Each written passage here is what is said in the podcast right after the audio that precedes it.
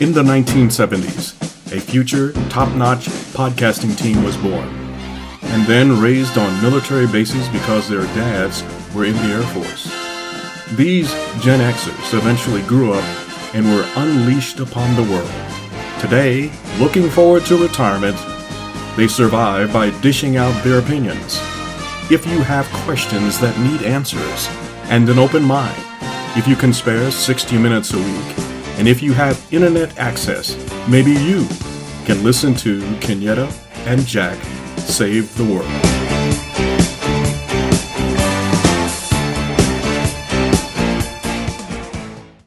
Welcome, listening friends, to the wide, wide world of sports, or as we like to call it, this pod, this ep- this podcast right here, this episode right here, this what we're in right here. Oh, anyway, welcome back, listening friends. We know you missed us. We took us a little break for a week, but we're back again. So, cha la la la la. It's what we do here. Jack, how are you? Yes, I'm doing okay. I'm doing okay. Um, I did. Uh, I do have one complaint though with our good friend Jack Smith. That mm. uh, that was awful rude of him to not coordinate when to drop those indictments with us, so we could have scheduled around the podcast. But I guess when you're a special counsel indicting former presidents, you don't feel like you have to talk with the greatest podcasting team in the history of the world. I guess not, but we'll make do. Yeah. I, I think we'll make do. yeah, yeah. Um mm. I I guess we should go ahead and just sort of maybe briefly explain sort of why we did take uh, last week off uh, one thing everyone needs to know, at least for me, but I believe with Kenyetta as well, recording our podcast is like one of the favorite things we do during the week. and we both enjoy doing it a lot. And it's really weird if we take a week off and not record. I don't know what to do on Thursdays, you know, when when we're not recording. And I think Kenyetta has that same issue sometimes. Sometimes. But, I get mixed up on what day of the week is, but you know, it works out. Yeah, yeah. So, uh, in a couple of past episodes, Kenyetta and I have sort of mentioned that we've been working on something, and today we're going to go ahead and share it because it ties into why we did not record last week. So, as everyone knows, if you've listened to this podcast, that last year my daughter was in a fire, spent some time in the burn unit ICU. And during that time, we discovered that uh, due to the long stay of being in the burn unit ICU, it's very easy to stay 30 days. Um, what ends up happening to their family members is because there are only 128 burn units in the United States, most people have to travel to be with their loved one while they're recovering. And 60% of Americans live a four plus hour drive away from the closest burn unit. And a good example is if you live in Wyoming and you have to go, the closest burn unit is in Denver, Colorado, which is a 10 plus hour drive away. That necessitates a hotel room. When you're in an any ICU situation or the hospital, you heal faster when your family members are with you. And as a family member, it's incredibly stressful to be worrying about somebody while they're in that situation. And due to the cost of hotel rooms, what frequently ends up happening is after a week or so of a hotel, people end up sleeping in their cars. Uh, Pre COVID, people slept in the waiting room, but since then, people end up sleeping in their cars if you want to uh, be with your family member while they're recovering, or you end up going home which then of course creates a bunch of stress for you and your family member or and the person in the hospital because uh, you don't want to be in that situation by yourself. And that uh, was something that weighed on me for a while and um, so after searching and searching and seeing if there was anything that could help in that situation and discovering that there is not I decided to start a nonprofit that would give grants Uh, there are a couple other things we're going to do. We'll explain here. Uh, that would give grants so that somebody can apply for it and it will help offset some of their hotel costs um, while they're you know in the hospital even if we can only say help somebody with a week's worth of hotel lodging that's an extra week someone gets to stay with their their loved one. And um so to do that i had to you know there are several steps we had to go through and one of them is create a board um, for our nonprofit. And of course when i'm going to ask people if they want to be on my board who better to ask than the amazing Kenyetta to be on my board, you know, to be on the board of this as well. And um, I asked Kenyetta, and thankfully she said yes. And um, I have several other people that are uh, on the board, people that I have asked. Uh, we have all so- people from all sorts of different walks of life uh, doing that. So we did that. We've done the first couple of steps in the state of Oklahoma. We are about to submit our paperwork to the IRS to get our 501c3 status. Um, but our bylaws have all been written and approved, and we've had elections. And Kenyetta destroyed the competition and is the director of social media and PR. Yay, me. I'm I'm honored to be in the position. It was it was a tough go, and um, I I was up against worthy contenders, but um, I will do my best to uphold the office. Yes, um, she she she did promise to not uh, share any of our nation's nuclear secrets with anybody or stored in her bathroom. Correct. That's a story for a different day.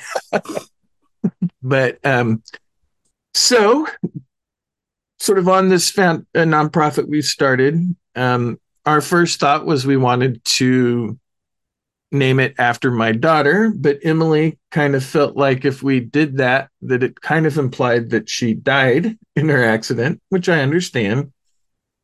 And so what we ended up doing was Emily has a uh, stuffed dog that has been with her through her countless countless medical things throughout her life.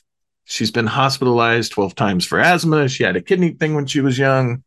She's had three nasal surgeries. And her stuffed dog Mars has been with her through all of that since about the age of two.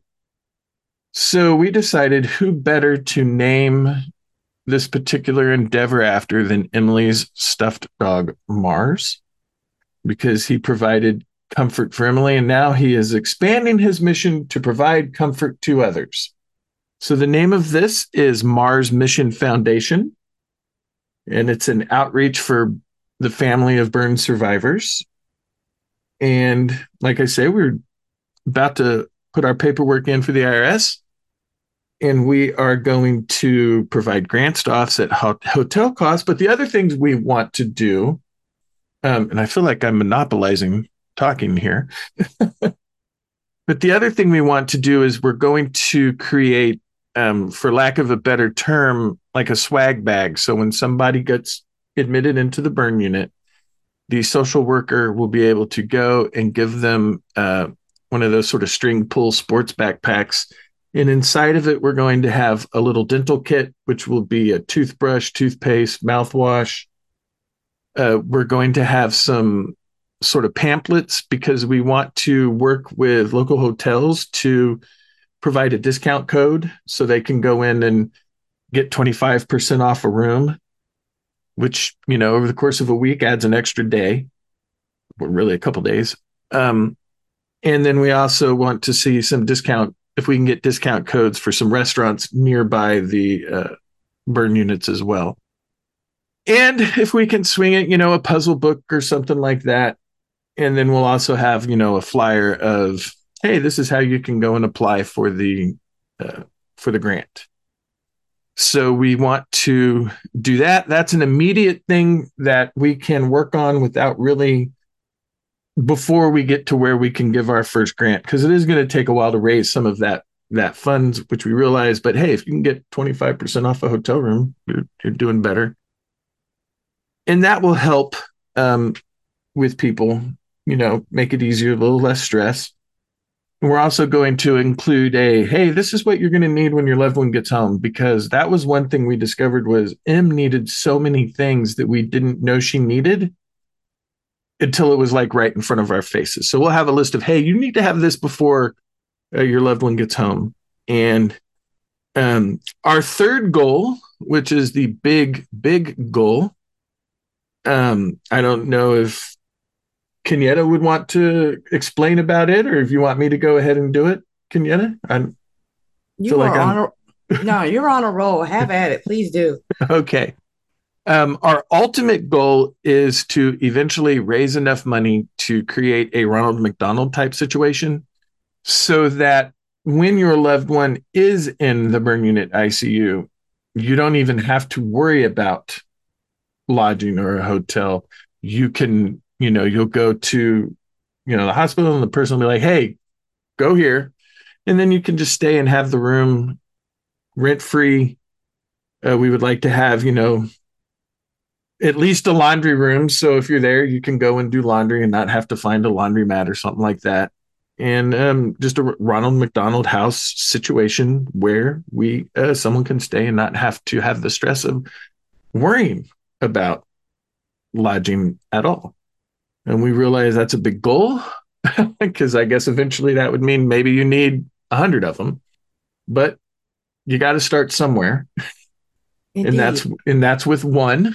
Mm-hmm. And uh, since a majority of the board does live here in Oklahoma City, that is obviously going to be kind of our testing ground and where we would start because it does make it easier when you're starting it in the city that you live in. And so um, that is our ultimate goal. And we we understand that all of this is a can be a pretty big pretty big thing. Kenyetta can tell you that I was pretty overwhelmed at the thought of all of it.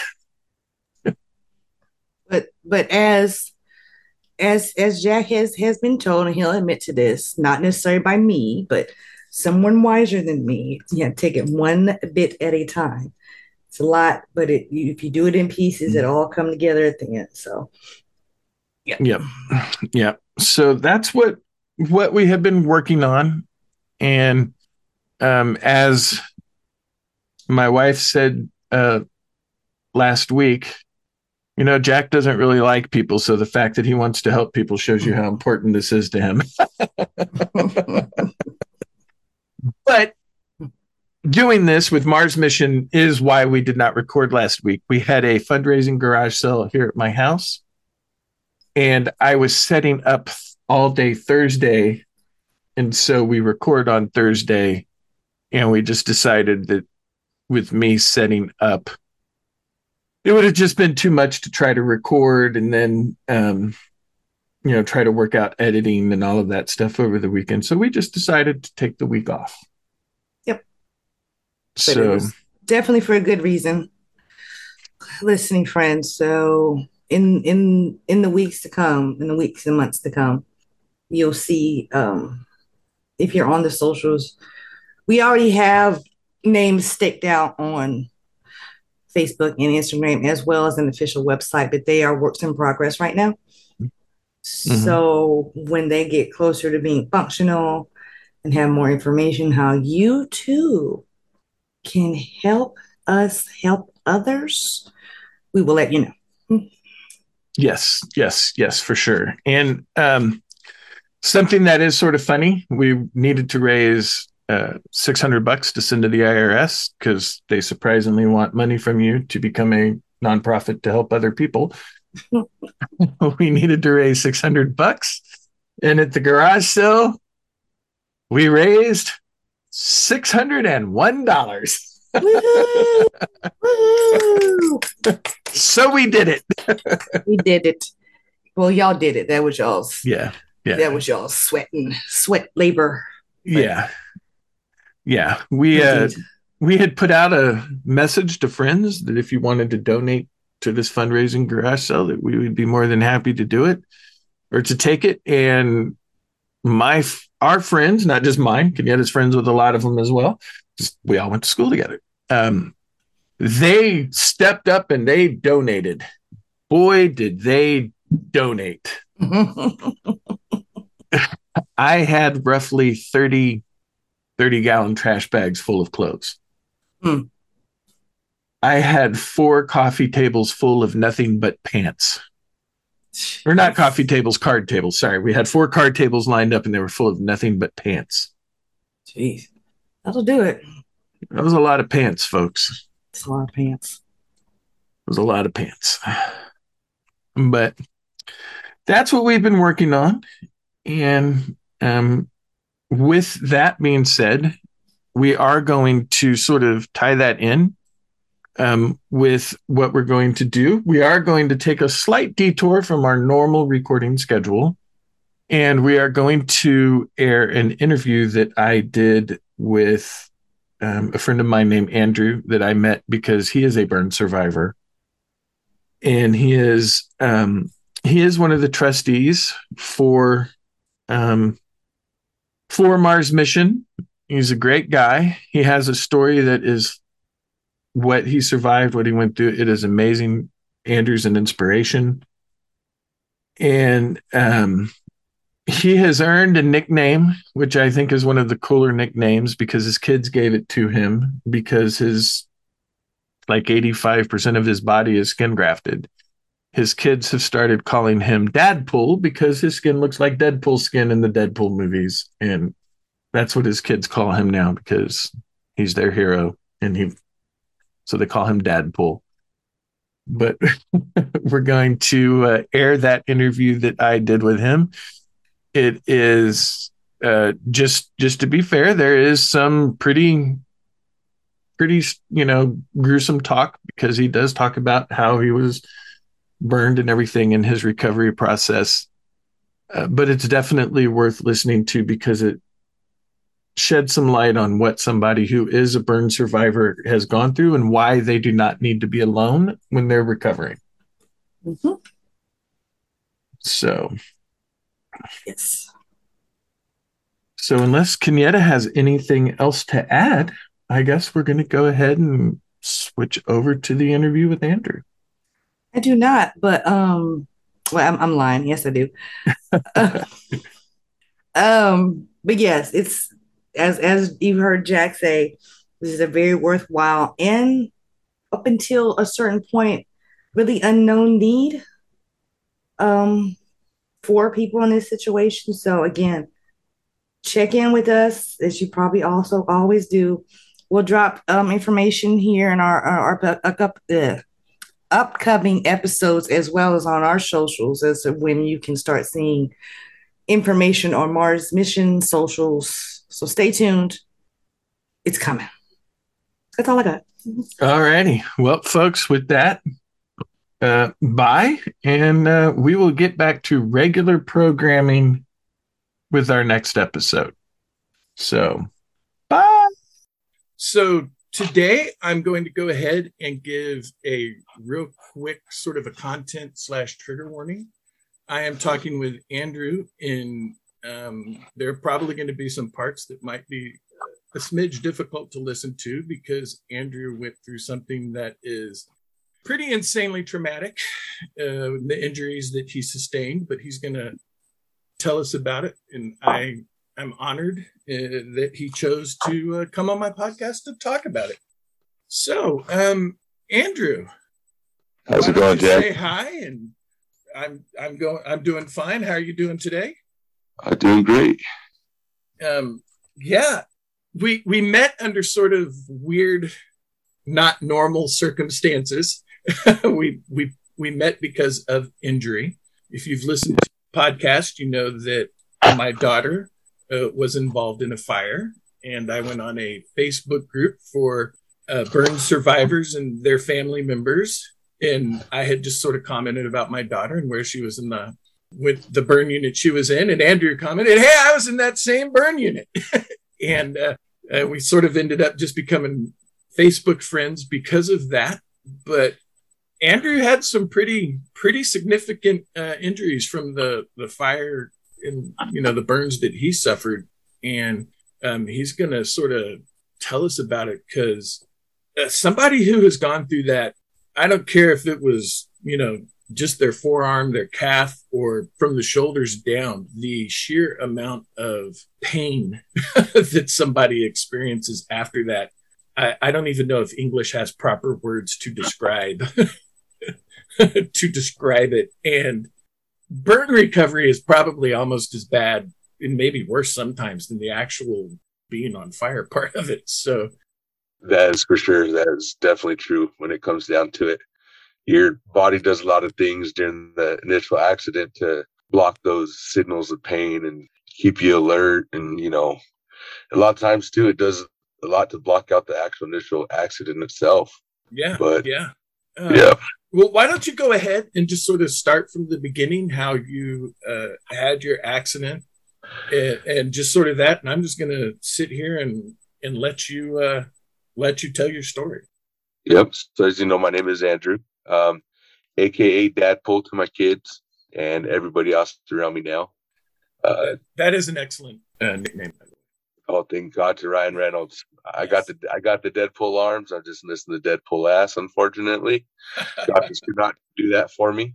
But uh, my accident is I'm about 19, almost 20 months out now. Um, my accident happened in June of 2021.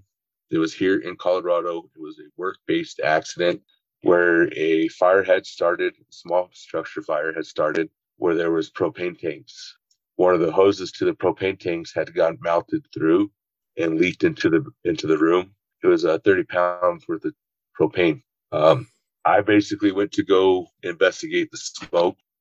I walked into the room and said, "Hey, need to grab a fire extinguisher." In my head, and immediately explosion. It was uh, me being surrounded in a ball of fire.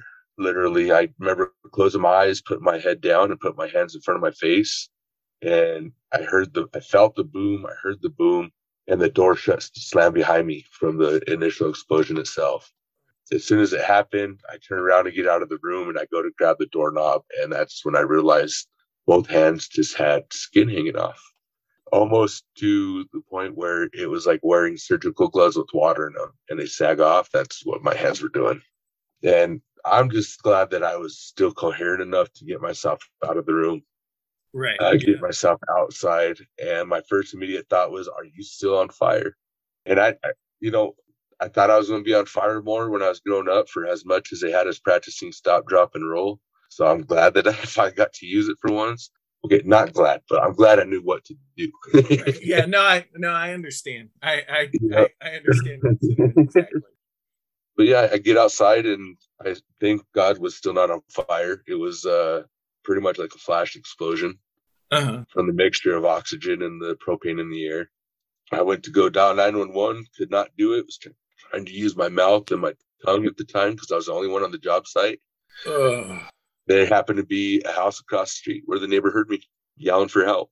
And she came and helped me and helped get 911 there for me and the ambulance and the fire trucks. And I just remember being more worried about the structure fire than I was myself. Right. I knew I knew I was burned. I had seen myself in the mirror on the truck. I knew that all my hair was gone, my facial hair was gone, no eyebrows. Um, my hands were the obvious injury point to me, but I didn't realize how bad the rest of my body was. Right. Um, of course, set, settling with it, it was my humor set in right away. It was my coping with the badness of what had happened. So as soon as I get in the ambulance, I did make a reference. I guess Mexicans don't smell like burnt beans, do they? oh yeah, that's that's the dark humor I've come to expect. oh yeah, that too. it, it, you know, it's dark humor, but in the same sense, it's it's lightning for us. It's light, you know. It's yeah. It helps get us through, and it it was helping me cope right away through what was going on because my adrenaline was just nonstop going any idea how long it was from the time the the person across the street dialed 911 to the fire department and the ambulance getting there? Just out of curiosity. I i don't off the top of my head know how long it took but it was fast. Because in that moment it 10 seconds was feeling like 10 minutes time. But i i just remember the fire department getting there so freaking fast. They they beat the ambulance to the actual um, site of the job where it happened Right. Yeah. Yeah. That was the, the same accident. thing with M's accident. The fire department got there before the ambulance did. Yeah. I, the most, the hardest part during that, it wasn't initially being burned and coming out. It was walking 75 yards from the initial place where I got burned, only in my underwear because that was all that was left, and, and my socks and my shoes on me. And um, I had to walk 75 yards, burned as hell to the ambulance, and I walked myself in and got in. They weren't able to get close because of the fire that was still going inside. Yeah. Yep. So obviously, one of the first things they're going to want to do is get an IV so they can start giving you the good stuff. Were they able to find a spot? Did they have to like put the IV in your foot or your head or something? Just because? No, that's where I. That's when I started realizing how bad it was because they were saying they can get an IV in anywhere because my arms were burned, my chest was burned, I was burned everywhere except for my general area where my underwear were. I was not. Yeah. I guess if something's not going to get burnt, that's the uh, the area you don't want to. Uh, oh, I'm like I used to tell people, I got a four month old daughter. You know where I didn't get burned, so that's right. and I'm glad I didn't. I did not want my buns toasted, thank goodness, because yeah, that they, they they needed somewhere to pull the skin from. So yeah, yeah, no kidding. Um, yeah, but I it, there was initially 40 minutes between the time that my accident happened when I called 911 and when I made the phone call to Kendra right before they intubated me at University Hospital at Anschutz. So you're not too far then from uh, Anschutz then, I guess, if it was about 40 minutes. I know you live. I live an hour and a half north of Anschutz. Oh, so did they flight you there? Yeah, so they flied me. They flew me there from Westminster, is where the accident happened, where I was working. And Westminster Colorado, is about a 45 minute drive. It depends, but they actually took me to Longmont Good Samaritan in Longmont first, and they're like, I remember them saying that he's really bad. You got to call the other place, and they're telling me, all right, go on a helicopter ride.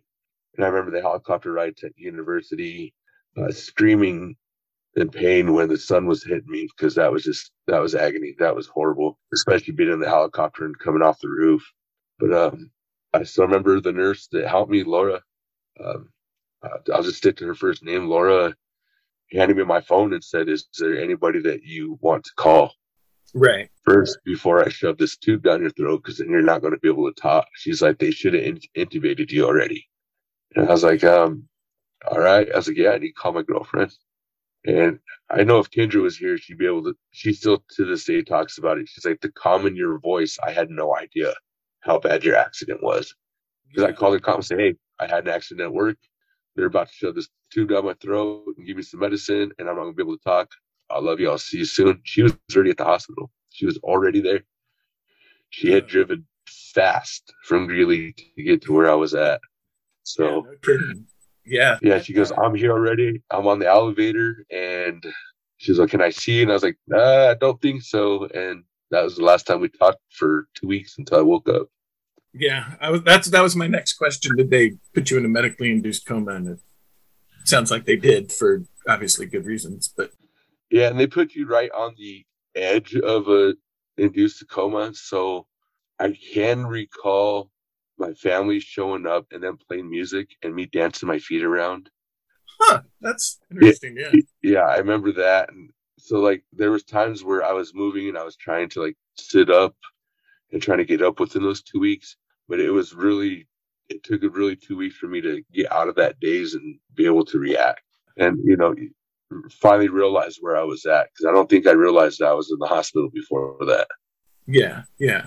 So obviously because you know a lot of the skin grafting surgery would have been in the the first two weeks. Where what part of your body were they able to get the donor skin from? Uh, they were actually able to get it from my thighs um, of course my ass. Yeah yeah. Um, everywhere around my groin area. They even take they even took from my pubic area. They took um, my chest.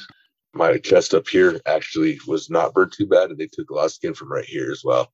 Yeah. But those yeah, those were the only places I was able to actually get skin from. And believe it or not, majority of my of my grafting was CEA. And you have to look at the medical term. I can't remember what CEA stands for, but it was my skin. My skin cells were used to grow my skin in a lab.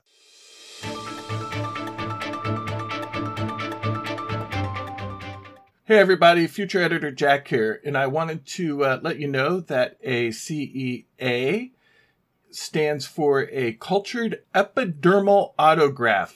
These grafts provide a permanent skin replacement for patients with deep dermal or full thickness burns. The grafts are made by growing a patient's own skin cells in an incubator. The finished grafts will be used by surgeons to replace the outer layer or damaged skin. Thousands of burn patients have been treated successfully using this technique. All right, back to the show.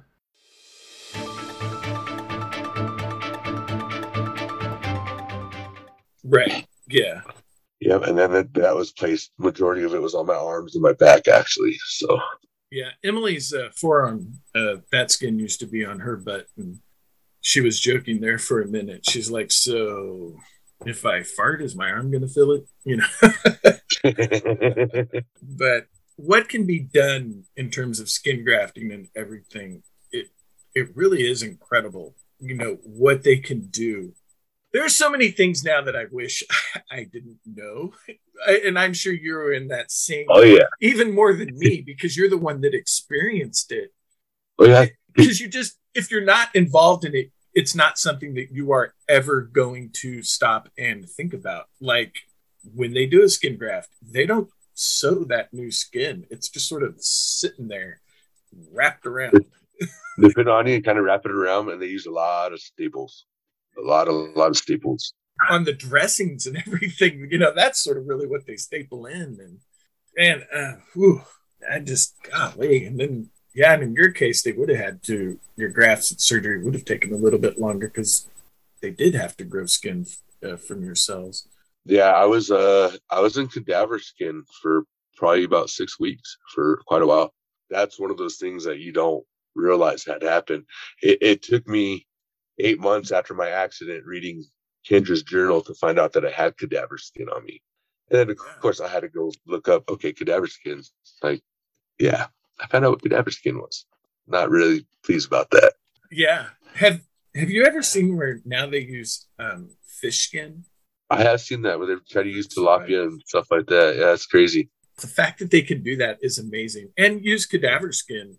Well even the CEAs growing my growing skin for my skin cells is like mind-blowing. Um not only that my face my face was really burned really badly and so was the top of my head. They use a spray ReCell on my face. Well it clearly worked because your face doesn't Yes. look uh, yes. does not look like sort of what people expect. It looks normal. I mean, your skin just looks normal. I mean, obviously there are a few spots, but Yep. There's, it yeah you can normal. see like the blotchiness and the red spots that kind of stuff but it for considering how the rest of my body looks my face looks great his, his eyebrows have grown back perfectly. His beard has grown back. Maybe that's because they put his uh, his testicle skin on his chin, and so that's no that I have a story about that one. They were going Okay. to they were going to use that skin from down there to do redo my eyelids because my face was burned that bad. Um, they were worried about my eyelids not shutting, my eyes not being able to shut, and because the skin is the same kind of thickness and like that skin down there, they were almost doing that. And I remember asking Dr. Wicker, dude, whatever you can, do not do that. Please do not take from there. That's like I'm not burning there. Just don't do that. Just, can we leave it alone? I remember telling Kendra, I was like, "You were willing to let them do that to me. You're willing to be with me cockeyed for the rest of my life."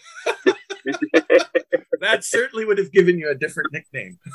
oh, it definitely would have. I definitely would not have felt Deadpoolish. I would have felt a lot worse. Yeah, but yeah, that that just goes to show they will use every and any part of your body they can to help you know fix what they can.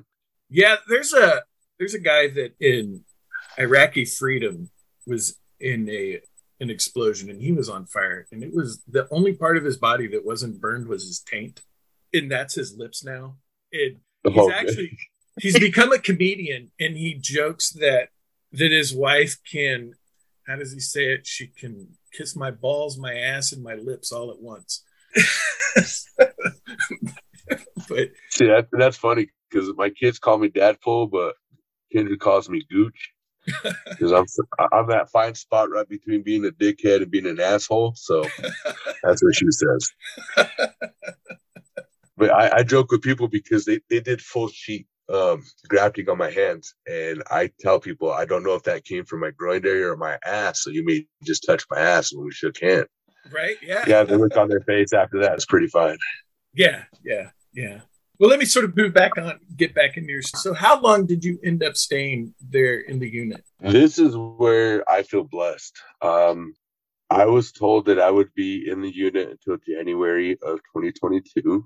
Um, and I made it out on September 30th of 21 still. So it was exactly 120 days from the date of my injury that I was able to come out of the hospital. And that was out of ICU and out of my two weeks in rehab.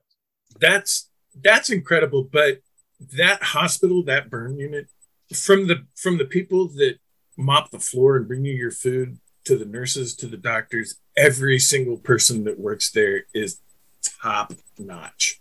And obviously, yep. you know, you're you're um, to use a phrase from one of my all-time favorite wrestlers, uh, Mick Foley. Your testicular fortitude is pretty uh, pretty off the chart because that's also part of it. Somebody that's in that is in a burn unit, a large part of your recovery is you. I mean, oh yeah, it so that you know tells you or tells me just how going through everything you were going through, but to still be like, no, I'm getting out of this hospital. You know, the, I've never met Emily personally, uh, your daughter, but I will tell you this: I will make. It's probably something I could tell you about her because it takes that in you to be able to get through this and get where you're, you know, to the recovery. Right. She's stubborn, isn't she? Yeah, she can be. Yeah, she can be stubborn. Yes, stubbornness is a big one. I mean, it doesn't seem like it, but the stubbornness was the biggest thing to help me through my recovery as well. I, I, I was too stubborn to give up. I was too stubborn to, you know, not try certain things. And like, it, that was a big thing behind it was my stubbornness. So, yeah, yeah. Um, part of her deal was she wanted to get home to her dog. She was kind of pissed that they wouldn't let us bring her dog up to see her. oh, yeah. Like, I don't think that even if she was a trained service dog, just due to the nature of your unit, that they would let her on. no, because the biggest thing, it's not the burns that kill people, it's the infection. And that's the, they tell that to the families right away when it happens. Hey, you know, they survived this part of it, but the next couple months is going to be rough because it, it is the infections that, you know, get to us. And especially having such big openings you know, from the burns and you're not having skin covered over it. It, it happens. It does happen. I, I fought off quite a few infections while I was in the hospital. ICU. I don't know if, if it's something that you would be comfortable talking about just because I know just the sheer amount of pain, but the wound care that you have to go through after the, the grafts, the, the wound care is excruciating. The wound care is really unbearable if it wasn't for the amount of medicine they pump you up with, yeah. I, I, it, it's obviously something you can't go through. Um, they try to keep you awake through the first initial process of it, but it eventually comes too much. So what happens when you're burned like that? They have to scrape off a lot of the dead skin and keep your bandages fresh. Mm-hmm. So right. for me, I loved first thing in the morning, I loved being the first person in the tub room, is what we called it. And they come load me up on this big metal bed and wheel me over to the tub room. And they lay you on there and they start spraying you with like a kitchen style sprayer. And you know, they find the temperature of water that you can handle if you can feel it.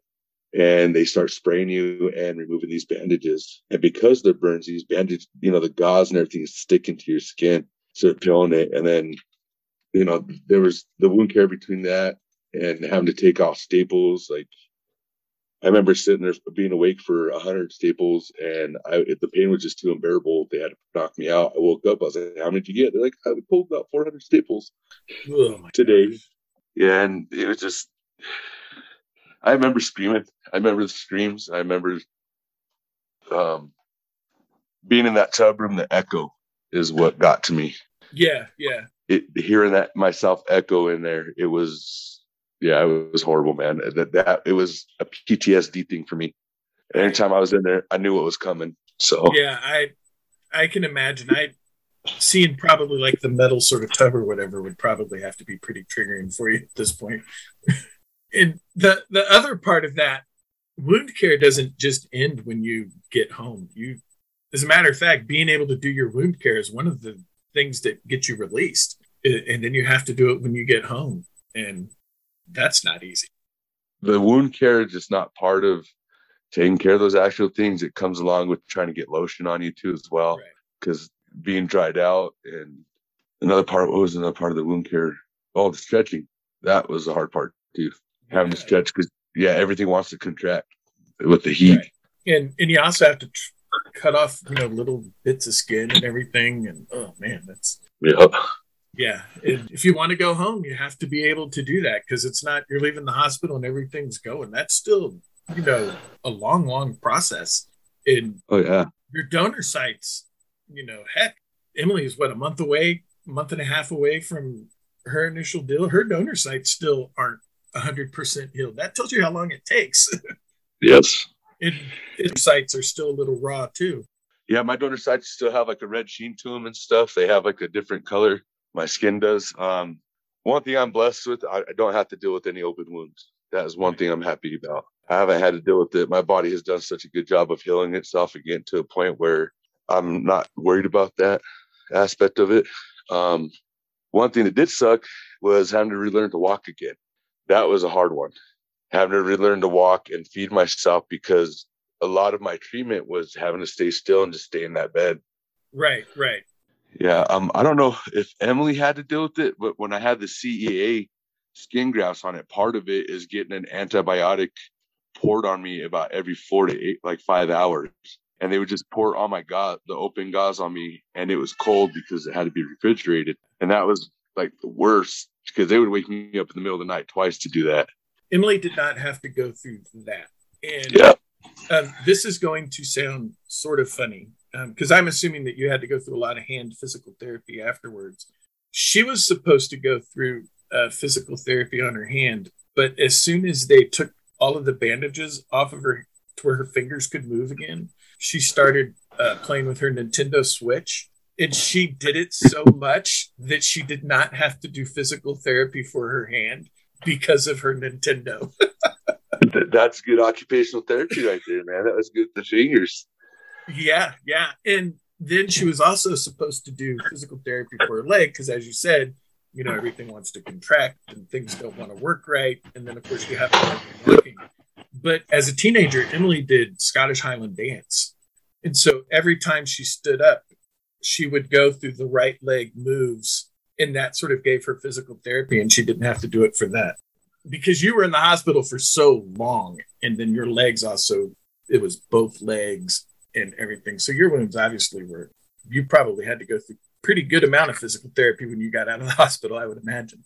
I did. Even to this day i'm still doing occupational therapy for my hands just trying to get my hands back. I had really bad contracting in my hands from it from it getting so tight. So, but yeah, my legs being as burned as they were. Um, when I woke up, it was three weeks after I had waken up after my accident. I was walking. They had with help around the unit. It wasn't did my leg surgeries. I had to stay in bed for two weeks straight, 14 days straight. And when I came to stand up from that, I could not stand. I could not, I could barely take steps that you know I, it was it was a struggle. I mean trying to walk five feet or trying to get to anything it was just a struggle. There's times getting out of bed where it hurt. The burns oh, hurt yeah. but the the donor site hurt more. Yeah. the donors sites hurt so much. That's where a lot of my pain came from was my donor sites. And then then taken from my buttocks area it yeah, it was a pain in the ass, literally. well, yeah, and then it makes it, it worse too because it's your ass and you're laying in bed there's no yep. way that you can't lay in bed and not have, you know, be sitting on your ass. and, you know, so yeah. Well, yeah, that, and then with the, with the gauze, it would, it sticks to you. And if your wounds were exposed a little bit, you would stick to the bed.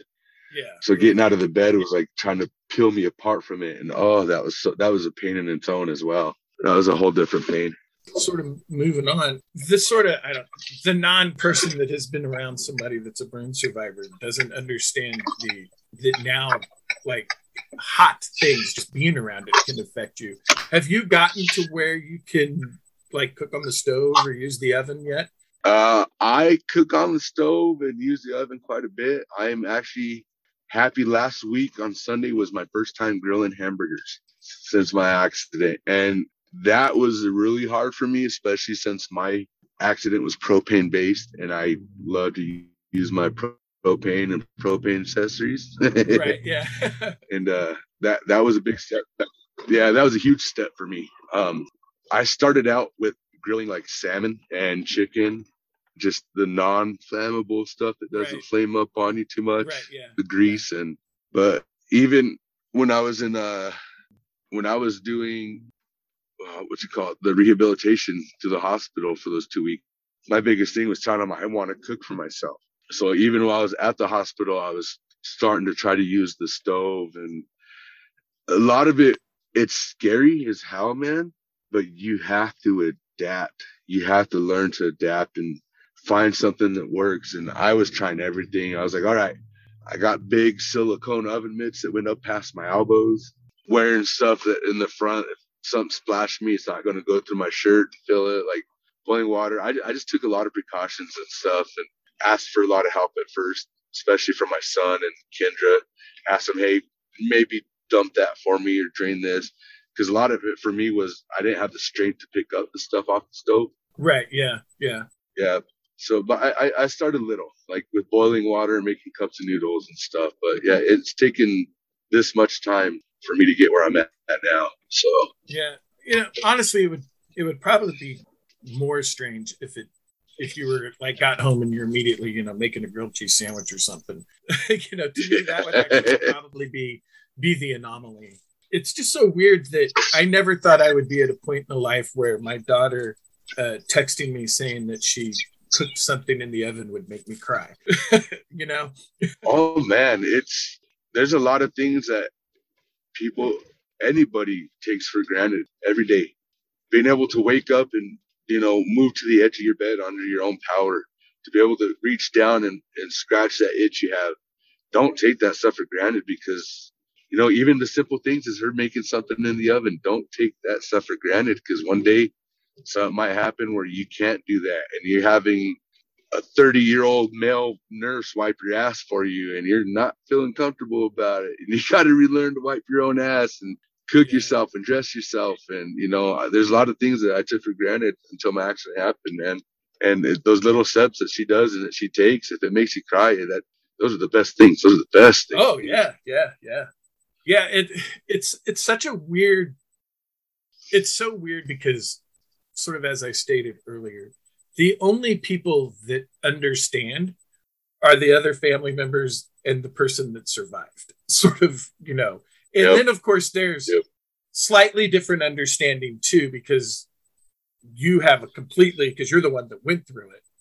But for the family member who's there, it's also very traumatic. And the only people that really know are other people that went. Oh yeah, and even being having family members close to you, and then they weren't part of the accident, but they're they'd start taking the precautions because of what happened to you.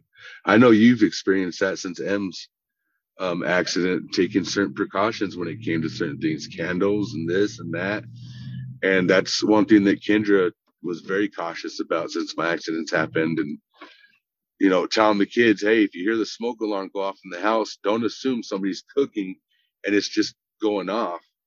Always make sure that you're treating it like it's an emergency situation and you're observing, you're finding out what's happening, and make sure right away that if it is an accident, if your sister forgot to put water in the mac and easy mac and cheese in the microwave and it's burning, that that's what you know what it is, and it's not a garage fire or this and that kind of thing. Um, you know, just not being uh, not being too easy about stuff. I grew up in a Hispanic household where my mom set off the, the smoke alarm almost every day when she was cooking. Whether it was burning the tortillas or, you know, the pot of beans, the water was drying out and they started burning. But you, you get so used to hearing that stuff, you don't react to it. And that's just one thing I've, I've been telling my family do not do that. React to it like it's always an emergency. Just, you never know. You never know, man. Yeah, my in my advice, I I tell everybody you have to have a kitchen fire extinguisher. If you grill, Yes. an outdoor fire extinguisher that you can get to quick to your grill.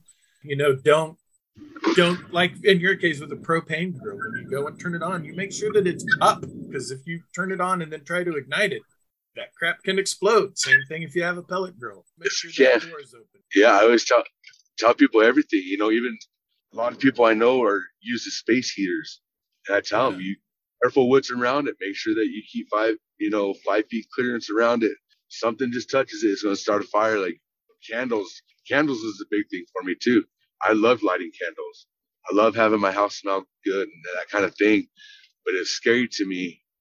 And there's other things now that I've acquired like a fear of because being in the burn community with other survivors, everybody's different. I've met people that were burned by a deep fryer at work. Um, one of my closest buddies now that I can call a friend, he was burned in a car accident. I met Chad out of Washington that was burned from a work accident that was electrical. yeah So like, yeah, there's just so many precautions now that you know. And one of my kids' outlet covers broke, and it was by the bed, and I was so fearful of something touching it, starting to fire to electric. Now, you know, just yeah, it, it, it's crazy. It's pretty crazy. yeah sort of getting back into it hello kendra uh it's jack from the podcast he's on Hey. Hi. um, so obviously, you know, when you're in the unit like that, they are pumping pain meds, pain meds in you that could kill Keith Richards. oh yes, One of the things that I was amazed at is, you know, within an hour and a half, she got enough pain meds that oh, would the normal person would have OD'd from. It, it was just like taking her from a 20 to a 19. And you obviously would have been in the same boat. So when you got out of the unit, were you still taking sort of the serious meds and how long did it sort of take you to wean off of? um, I started weaning off of the meds about two weeks before I left ICU. Is that right? Because I I initially wanted to quit cold turkey, and they're like, "No, you can't do that. That's too much for your body." And the reason I wanted to is because when I would go to feed myself, I was shaking so much from being on having so many opiates and stuff in my system. Like I I, I literally felt like a crackhead, man. Like it was horrible. It was a bad feeling. Yeah, it takes the pain away from you, but it, it does something else to you that it's just it's not. You don't feel like you're living. You know what I mean? Yeah, yeah, yeah. No, And feel, feeling a little bit of the pain would help keep reminding me that I'm living still. You know, right, yeah. give me. I needed to feel the pain to get through my recovery and get where I was physically, but I had them start winning me off.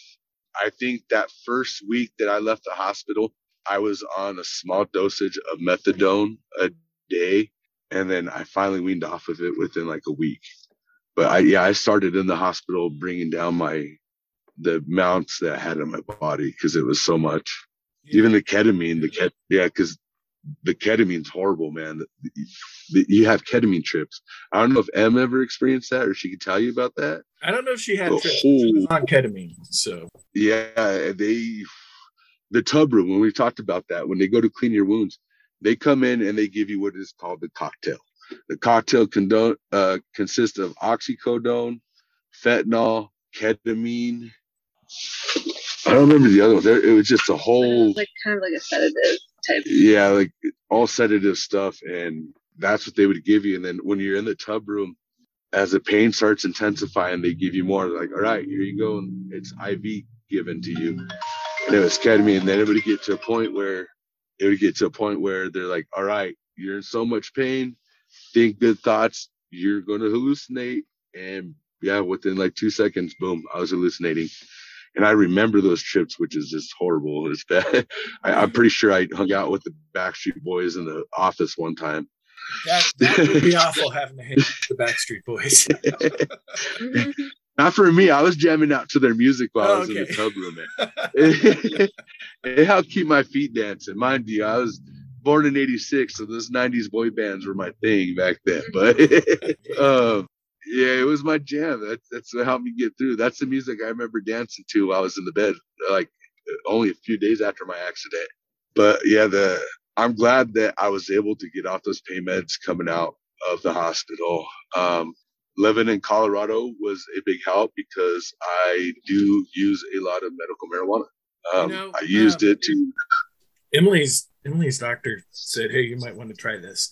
so, and yes, yes, it it definitely helps. And in my opinion, I will throw hands on somebody that tries to tell me you are a person in yours or a similar situation. Doesn't have to necessarily be, you know, a burn survivor. I will throw hands if you tell me that OxyContin or fentanyl is better than weed. Oh, yeah, I will throw hands too. I would.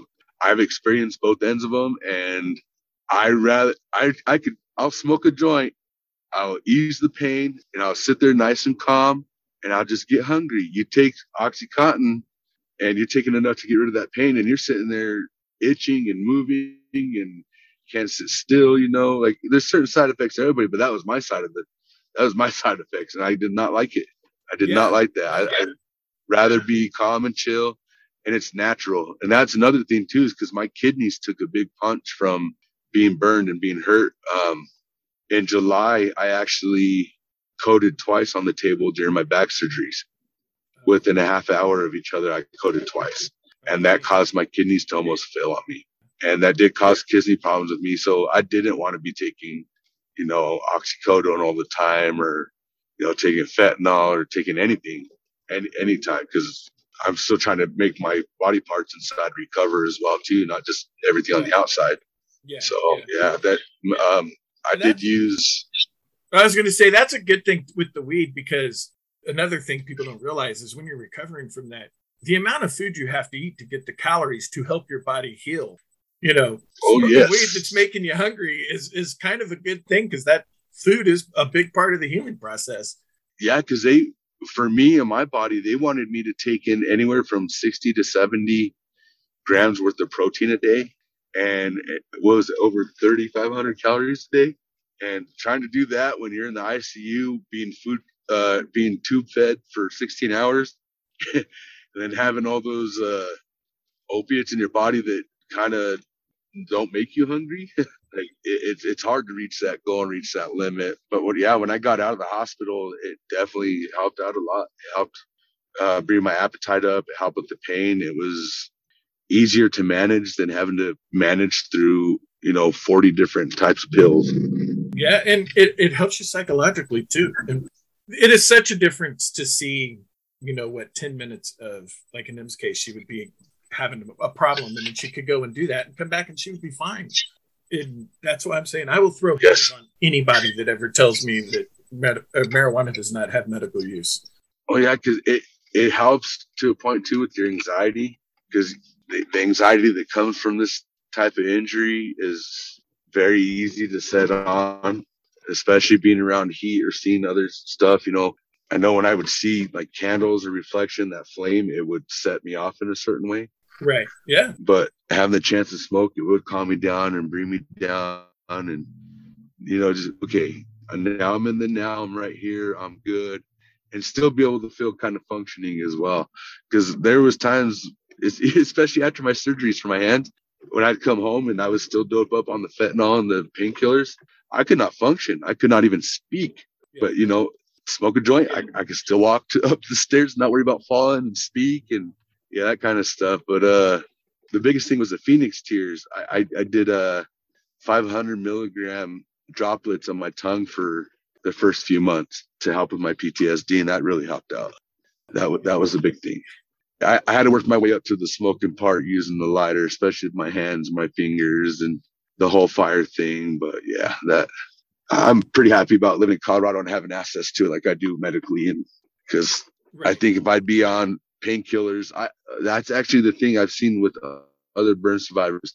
They're still dealing being on painkillers and then fighting addictions from that too.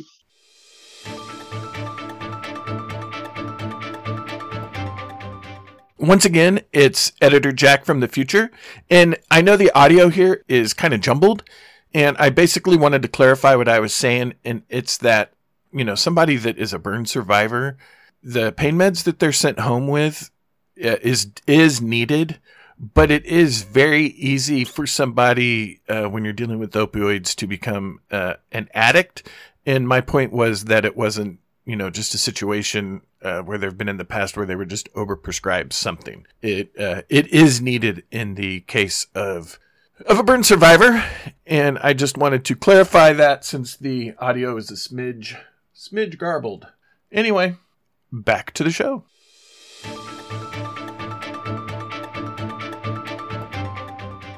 So Yeah, and and it's not like you know a lot of people will sort of get addicted to pain meds and it was maybe overprescribed, but somebody in your situation, I can't overprescribe that because you desperately need it.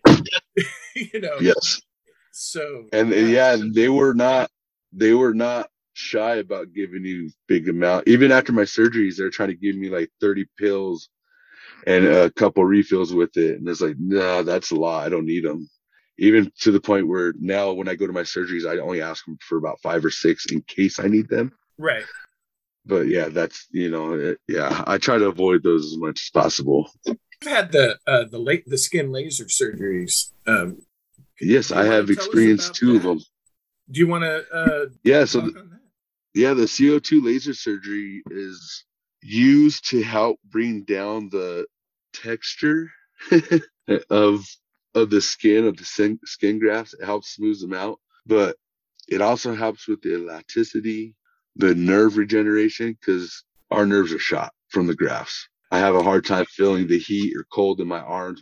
Everywhere I'm burned, I have a really hard time feeling, uh, not just temperature, but just feeling in general and you don't touching stuff and yep don't sweat yeah that is a hard thing about it but the laser surgery has helped my back to a point did you see em deal with a lot of itching in her arm? Uh, she and her- has, yeah, yeah so that itching it's on your back and it's like your whole back. It's just a horrible horrible thing. After that laser surgery probably about a month after it i lost 80% of that itching. Oh yeah, yeah. the biggest thing with the laser surgeries, the CO2 laser surgeries, was uh, getting rid of about 80% of the itching in my back. That was what I first experienced. That's good because yeah, yeah. The itching and once again, if you that's why I wanted to talk to you, you know, about this so that sort of the person that's never been through this might have some sort of an idea of, you know, not just the actual incident. Everything after that in your life has changed. It is different and it affects everything. Everything. Yep. Even my my driving, it's affected my driving, my sleeping, the way I shower, the way I dress, the way I, you know, put my shoes on, The way you get hot and cold because now you're the way you get hot and cold. Yes. Yeah. It, it, it took a lot for me. That's the hardest part of dealing with it right now is knowing that like I can't be outside under the sun as long as I used to be able to stand. Right. You know, trying to do my, my kids' field day this last year was it was a hard one, but I was able to withstand at least 30 minutes for each kid and then get out of there. Um, the sweating part is what sucks. That's with the heat, especially. That's how your body cools down, and it's very easily to get overheated during the summer. Yeah. Yeah. I, I, I try to carry a spray bottle, try to mist myself and give like a you know fake sweat on my body. I've tried wearing like clothing that breathes a little bit more but still blocks me from the sun. I've tried a lot of things. So Yeah, we've uh we bought the uh what is it, the UV sort of, you know, sleeve gloves and she puts that over Yep. her arm, even though she does have the uh compression sleeves. Uh, and that's something oh man, your compression sleeve is probably almost more like a compression bodysuit. yeah, mine is a compression bodysuit. It exactly is a bodysuit, and it is black and red thanks to Deadpool. That's Right, with a color I chose on purpose. But my uh my leg one pulls up all the way up to my belly button and then has suspenders that come over. Then I have a full body vest that covers my whole top torso, and I have full sleeves and full gloves for both hands. Yeah, yeah. Yep. Yeah, it's uh yeah. And that is a different fight on its own because it's so tight. Sometimes you need help putting it on. Yeah. taking it off, I get stressed and winded. It's tight. You got to get used to it, especially wearing it for 23 hours a day. Yeah, yeah, and you know, obviously you have more than one pair because you have to be able to wash them. But yeah, it's uh, it's crazy. Um, if you're if you're listening to this, just just know this: if you're out and about and you see somebody that is a burn survivor, because um, that's what you are. You are a survivor of it. that person has experienced and gone through more pain than probably 99% of the people in your life. And I understand that the skin afterwards can be odd or hard to look at, but just know that that person has gone through stuff and they don't need you to like i guess gawk or or do whatever you know because it is very difficult to go out in public afterwards because you know that it's it's different. That person is a badass. They're the biggest badass you're ever going to meet and you need to like you know pull the wayne's world i'm not worthy i'm not worthy bit because that person is a badass so yep and you know what I, I will tell people this too. Teach your kids to ask questions. Kids are the curious ones. Kids are the ones that I don't mind staring at my scars and looking right. at me. And when that kid does, you finally meet that one kid that's not scared. And like, hey, what happened? I'm more than happy to talk to them and tell them, hey, you know, yeah. I was burning in a fire. This is what fire could do to you. You know, be safe, be careful, take care. Hopefully, maybe there's kids I've ran across that will lose that curiosity of, oh, let's play with fire because I know there's a lot of boys that go through that growing up. Yeah, yeah, for sure. And but the biggest thing is those adults that just don't know how to act out in public and they will stare at you and they will gawk because that is something I'm still fighting within myself, man. I fought to stay alive. I'm alive now, but now I'm starting to I'm fighting to come to terms with what my body is now, what is different, what's different about it. And of course, you don't people don't realize what burn survivors go through or what happens because it's not that common around.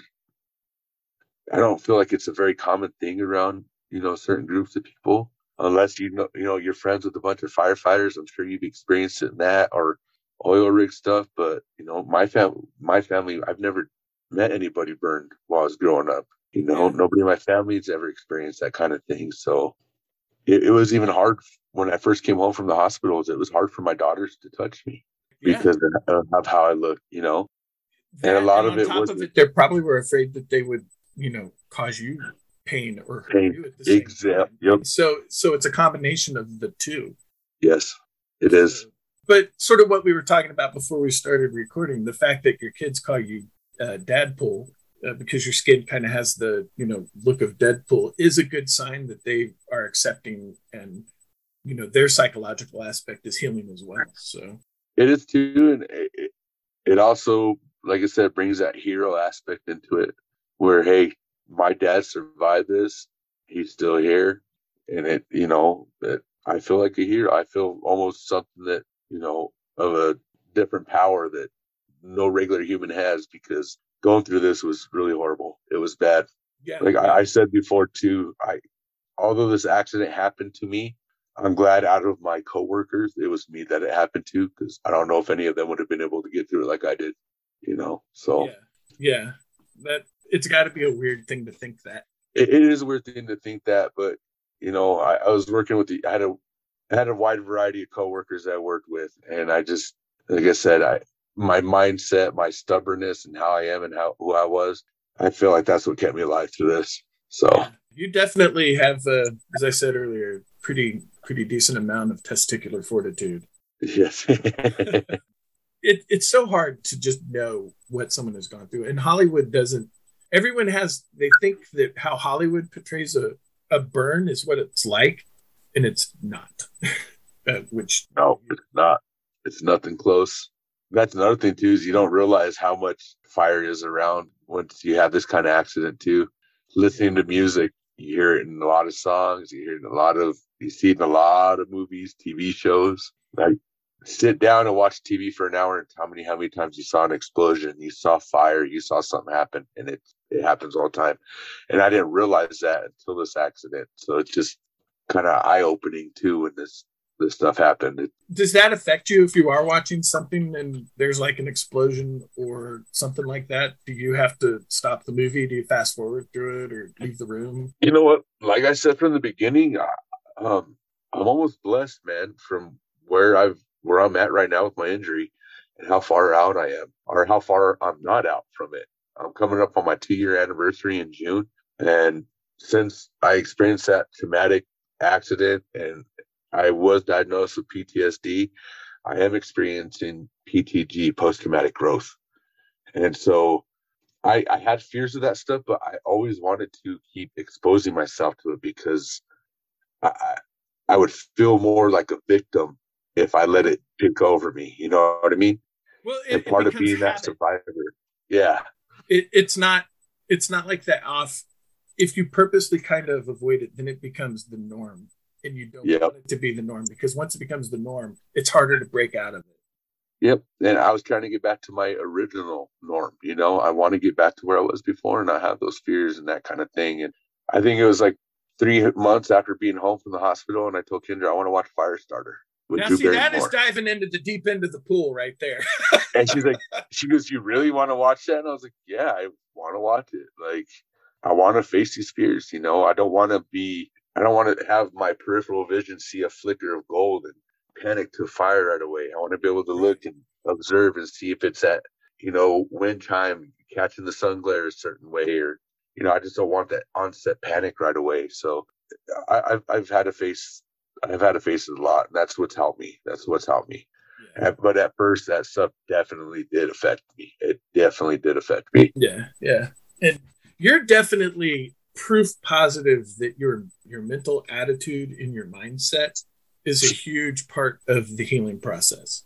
It is in terms of any injury, not just you know what you've gone through. It doesn't matter if you were you know, shot, a car ran over you, your snowplow accidentally runs over you, a la Jeremy Renner.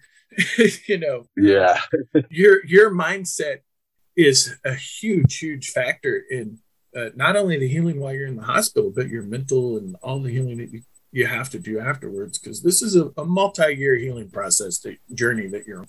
So, oh yes, I still have a lot of years ahead of me to try to get to where I was before and strength back and that kind of thing. But uh, it, it, I know I make it sound like, oh yeah, I did this and that and I've done good, but it's hard. It's it's hard, man. You have to have that mentality when you're in the hospital that yeah, this is painful, but the more I do my physical therapy and my occupational therapy, the more you're going to succeed. The biggest thing that I tell burn survivors now when I meet them is to put time in between your accident, your injury, and where you're at now. The more time you put between it is the more success in yourself you're going to see, the more progress in yourself you're going to see. Because I was in the hospital, even two weeks before I was getting ready to get out, it was hard to look back and see where I was. And, you know, I'm not this yet. I'm not this yet. I'm not that. Right. I, I had to look from the first day. Okay, do you remember when you couldn't walk? Like now you're walking, you're taking steps. Now you could use a cane. I remember on Thanksgiving, I gave up the cane.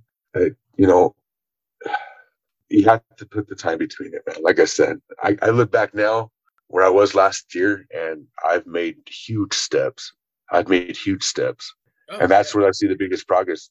Even the progress I've made in the last three months, it's not as much as what I could see that feels as good as looking back a year. So right. putting that time between it is it, it's going to help. Yeah. And will remember being scared of using the oven, and she'll remember the first day she used the oven, and then one day she's going to be using it. She's going to be like, "Oh yeah, I just used it," and forget about that, you know. And those are the days that count. Those are the days that keep you kicking. Yeah, yeah. It's the it's it's the small victories that keep you moving forward, and you have to recognize that in you know in a lot of situations, traumatic like that, all victories, no matter how small, are are important. Uh, oh yeah, and there's battles that you will have that you will not win every day, and those are those days that you need to take that loss and take that out, and just keep pushing. You know, I I'll, I'll keep winning battles, but I'm trying to win the war, man. So I I never I'm a veteran. Uh, I was not a Marine, but the Marine Corps does have the saying of embrace the suck, and I never I got it, but I never got it. Got it. you know until I was in the you know in the room with M, and then it's like that's all you can do. You you almost have to reach out and hug the suck just so you can take that next step. Yep. And that's kind of what you're saying. You've you've embraced the suck. I have. I definitely have. There's day I, I, days I had to take steps I didn't want to take, man. It was hard. There's there's days, especially knowing I had to peel myself off the bed, literally. Like there's times I just did not want to do it, but I can't tell myself you got to do it because you will get yourself somewhere. You know, yeah. you're not going to. I don't want to be a victim. I did not want to be a victim. Yeah. Um, Em says that she would like her goal is to make the fire her bitch. Oh yeah, and I, I it's you've had that same obviously that Yep. same uh, attitude. And so, yep. I'm yeah. I'm not a victim of the fire. The fire. You know, I'm not going to be the fire's bitch. I'm going to make the fire my bitch. You know, that's exactly what it comes down to, man. and yeah, that that's all you can do. That's the well, I mean, that's not I guess, but that's that's the attitude to have. That okay, this horrible thing happened to me, and I'm going to all I can do is just take the next step forward. It just this is me now, and this is my steps I got to take, and I have no choice. I got to move forward. Yep, So- that's how I've done it. You know, especially with the cooking, I have burned myself cooking since my accident. And at first, I, I panic and I freak out, but now it's just starting to happen, and I'm getting used to it again. You know, Yeah, and it, it's yeah. nice. It's nice to have some feeling back in my hands. yeah, yeah, yeah. And that that's got to be the weird thing too, because the way the ways the nerves regenerate after all of that is so weird. it, it takes a long time. It takes a long time. I still to this day can't feel my four month old daughter drooling down my arm. Uh, sometimes the kids sneak up on me and they sit there and they're touching my legs and I don't even notice it because Right. I can't feel it. But my hand, my left hand has made an improvement. I can, I'm feeling the heat. I can feel the cold. I'm still working on that with my right hand. The most important thing, though, in terms of the healing of your hand, are you able to flip people off? Yes, Okay, well, I see am that now. that is I am that now. is you're healed. When I got out, my right hand, I, I couldn't even hold a pop can with my right hand when I got out of the hospital because my fingers had contracted so much. Oh. And I hate it because it's my right hand and I'm right hand dominant. And so, like, part of my OT, I was trying to flip people off left handed, but I kept working on my right hand, trying to get it where it's at. And I went from my hand being stuck like this to being able to be Yeah, where it's at now. He's he's going through the whole. You can't see. Fingers, yeah. Audio medium, medium, but he's Yes. moving his hand around and and all of that. But I'm showing you so you know where it's at, you know, being able Yeah. to have that dexterity in my fingers again. And now I can finally put that finger up. It's, you know, I can flip the fire back off because I'm getting, I'm getting, I'm getting somewhere. Well, you need It's to able seven surgeries. you need to be able to do that. So when those idiotic adults are staring at you, you can tell them how you're thinking. Yeah, especially here in Colorado when all these Texans come through, you know, right. they don't know how to drive in the snow. that is that is true. Uh, when, when we were there with Imsdale, I think in the the two weeks I was there, I experienced more snow than the entire like five years prior where I live in Oklahoma City. So yeah, the snow appears something else, man. You can see all the Texas plates in Colorado starting to become California. Everybody's transplanting here, and oh yeah, well, um, we we've been at it for a while here, and one thing I do, uh, well, I'm going to say this, and then if give it to you if there's anything else that you would want anybody to know before we sort of sign off. Whatever like severe injury or trauma that you have had, don't get in the comparison game with someone else. Whatever the worst thing that has happened to you is, it's the worst thing that has happened to you. It doesn't matter if it you might be lucky and the worst thing that's ever happened is a, a paper cut or you know you've broke a bone or whatever the worst thing that has happened to you it's the worst thing that has happened to you and don't ever compare yourself to what somebody else has gone through. now that being said two people that have had similar sort of injuries you can sort of talk and compare oh yeah this is what oh and i went through that and this sucked you know but don't sit there and think to yourself well i only broke my arm and this person you know broke both of their arms. No if that's the worst thing that's happened to you you have to not compare you have to accept it and then move forward with whatever the worst thing that has happened to you. It's not a comparison game. So if you want to uh, go ahead and anything else that you would like to to tell people uh, before we sign off i'll give it over to you yeah. Um, going off of what you said about comparing, um, being part of the burn survivor world, I have had the pleasure of meeting other burn survivors. Um, I will share this podcast with them to let them hear and stuff, but there's been times where we've been around each other and we compare. And I've met people that were 20% burned, 30% burned, 40% burned. I know somebody that is 99% burned. And there's the times where we try to compare, oh man, well, you know, I have the 20% guys say mine's not as bad as yours, you know, but you can't say that. You were still burned. no matter what that percentage was, you were still burned. You still went through something traumatic, you know, being a peer support and talking to the other burn survivors. That's one thing I do tell them, you know, don't try to compare what yours is to mine or this, that. We're going through the same stuff. You know, some of our directions may be a little bit different, but we're still climbing up around the same mountain, you know, so. Yeah. The, the path to recovery is a 10% burns, 99% burn, it's just the length of the journey, but it's all very, very painful and a multi-year process that, that you're going to go through, both mentally and physically. Mm-hmm. It is.